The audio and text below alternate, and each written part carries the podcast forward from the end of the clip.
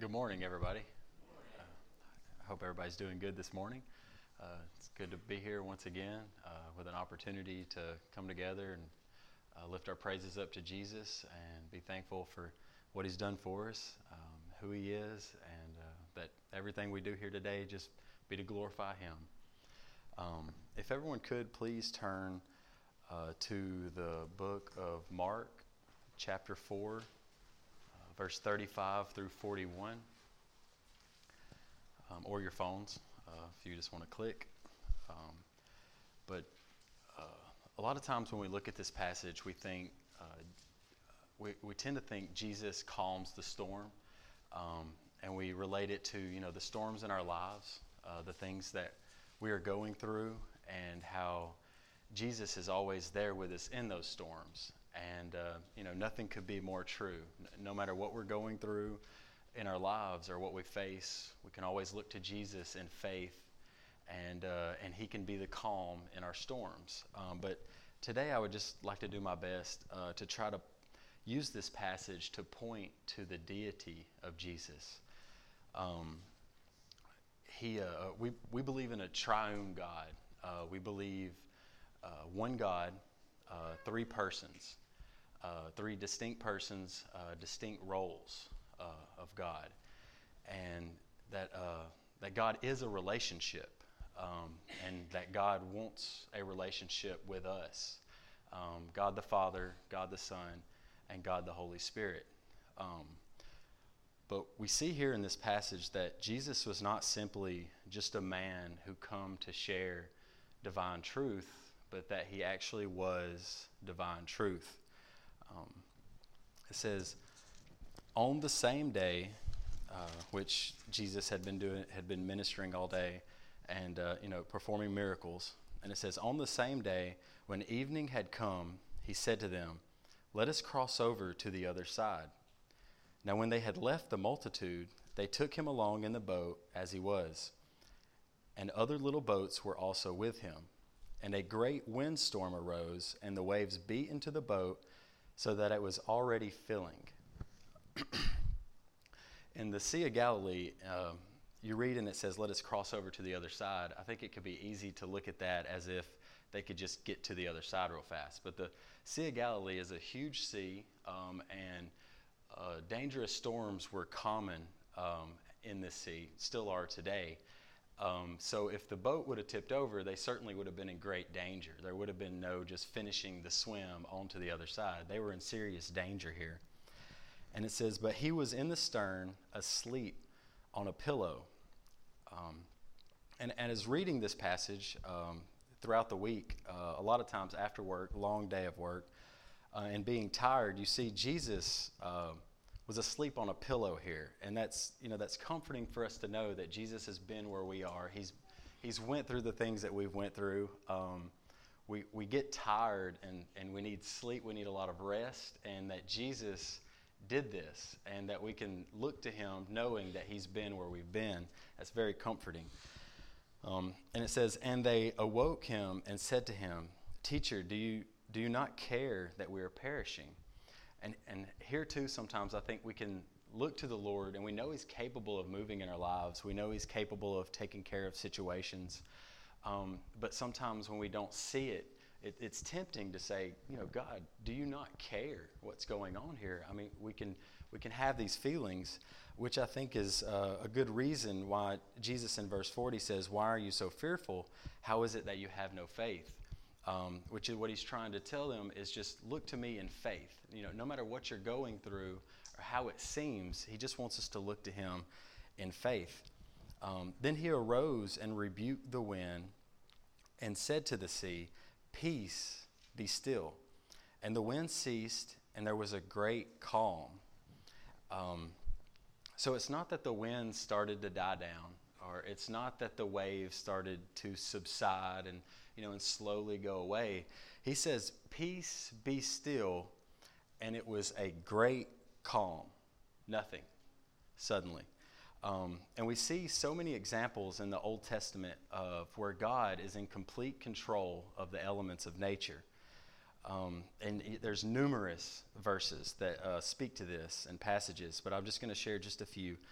Uh, Psalms 89, 8 and 9. O Lord God of hosts, who is mighty like you, O Lord, your faithfulness also surrounds you. You rule the raging of the sea. When its waves rise, you still them. Psalms 93, 4. The Lord on high is mightier than the noise of many waters, than the mighty waves of the sea. Uh, Psalm 65, 5 through 8. By awesome deeds and righteousness, you will answer us, O God of our salvation, you who are the confidence of all the ends of the earth. I love that part too because it's not our confidence in ourselves, uh, it's not our confidence in our, our good deeds or our confidence in our own righteousness by any means, but it says here in Psalms, you who are the confidence of all the ends of the earth. He is our confidence. Um, and of the, of the far off seas, who established the mountains by his strength, being clothed with power, you who still the noise of the seas, the noise of their waves, and tumult of the peoples. And that word tumult uh, is the meaning is a great is a noise caused by a great mass of people, which he can certainly calm that too. Um, so this moment doesn't speak to um, the the source of Jesus' power, but it speaks to the identity of who Jesus is here. Um, and then it says, But he said to them, Why are you so fearful? How is it that you have no faith? And they feared exceedingly and said to one another, Who can this be, that even the wind and the sea obey him? So they say, Who can this be, that even the wind and the sea obey him? So these are, these are Jewish men here with Jesus and they already believe he's the Messiah. You know, they already believe God is with him, but they're asking, who can this be that even the wind and the sea obey him?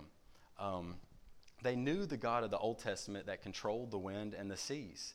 Then they see Jesus go from sleeping to waking up and commanding the whole sea to stop, the, all the winds to stop. So, so now that it says they feared exceedingly and asked, Who can this be? Suddenly they're starting to realize this is God here. Like, this is not just Jesus, this is God. Um, and another telling point is the differences in the types of fear uh, that these Jewish men had. Uh, when Jesus asked, Are you afraid?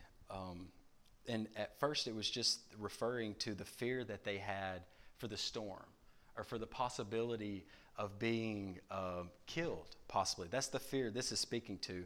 And the, the Greek word for that, because we have one word, uh, Greek meanings can have multiple meanings or deeper meanings. And the word fear here that he's asking about is the word deiloi, meaning cowardly or lack of courage. So this is the type of fear that they had for the storm and for the possibility of death. Um, but then after Jesus performs this miracle, they don't say, wow, like, look what he did. Or they don't say, um, you know, thank you, or cool, or wow, or anything like that. It says they feared exceedingly now. So this is a different type of fear.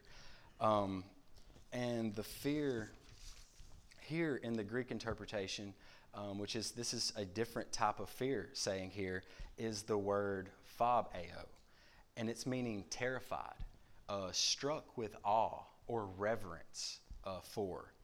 And so these men are starting to see um, that they are indeed standing before God um, right here on this boat, um, which is, uh, just going to share this last part, uh, which is how we should feel about our Lord and Savior. We should be struck with awe. Uh, we should have fearful, holy reverence for who Jesus is. Um, and Dr. Tony Evans sums up this uh, last verse, um, and I, I, know I use him a lot, but it's just really good. He says, Why does God put you in frightful circumstances? So that you'll learn to fear him more than your own circumstances. If you fear him above all else, you'll trust his word above all else. Um, that's, that's it. Um, just let us pray. Father, thank you for this opportunity just to come together um, and worship you give you all the praise and uh, be thankful for who you are and what you've done for us. Um, we ask that you uh, just be the calm in our storms, and no matter that what we are going through, that you uh, that we look to you in faith, and that you're able to overcome any obstacles that we have uh, every single time, and just allow us to glorify you here today in all our actions, all our words and thoughts, and uh, just uh, lead us to be better examples and better light. And in Jesus' name we pray. Amen.